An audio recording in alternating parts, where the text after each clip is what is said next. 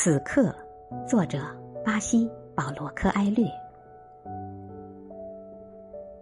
我既不生活在过去，也不生活在未来，我只要现在，它才是我感兴趣的。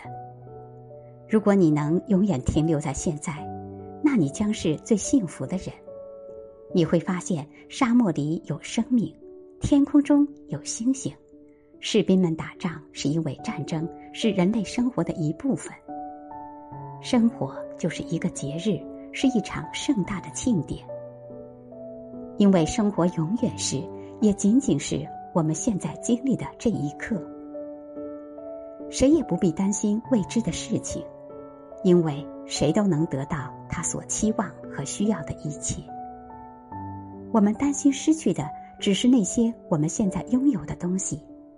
我们的生命或我们的作物，但是当我们明白了生命的历程与世界的历程都是由同一只手写就的时候，这种担心就会消失。